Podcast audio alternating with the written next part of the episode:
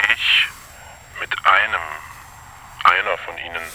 Mir kam es vor, als überdauere dieses Gespräch tausende von Jahren, obwohl es gleichzeitig mit einem Frühstück auf der Erde vergleichbar gewesen wäre.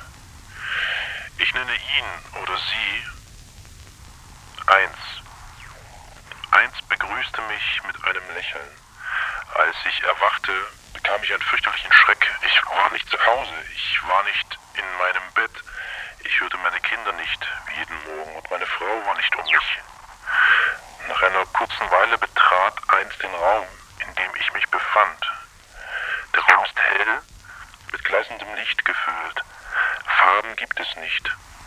Auch ich habe eine weiße Robe an. Ich rieche oder schmecke nichts. Ich verspüre keinen Hunger, keinen Durst.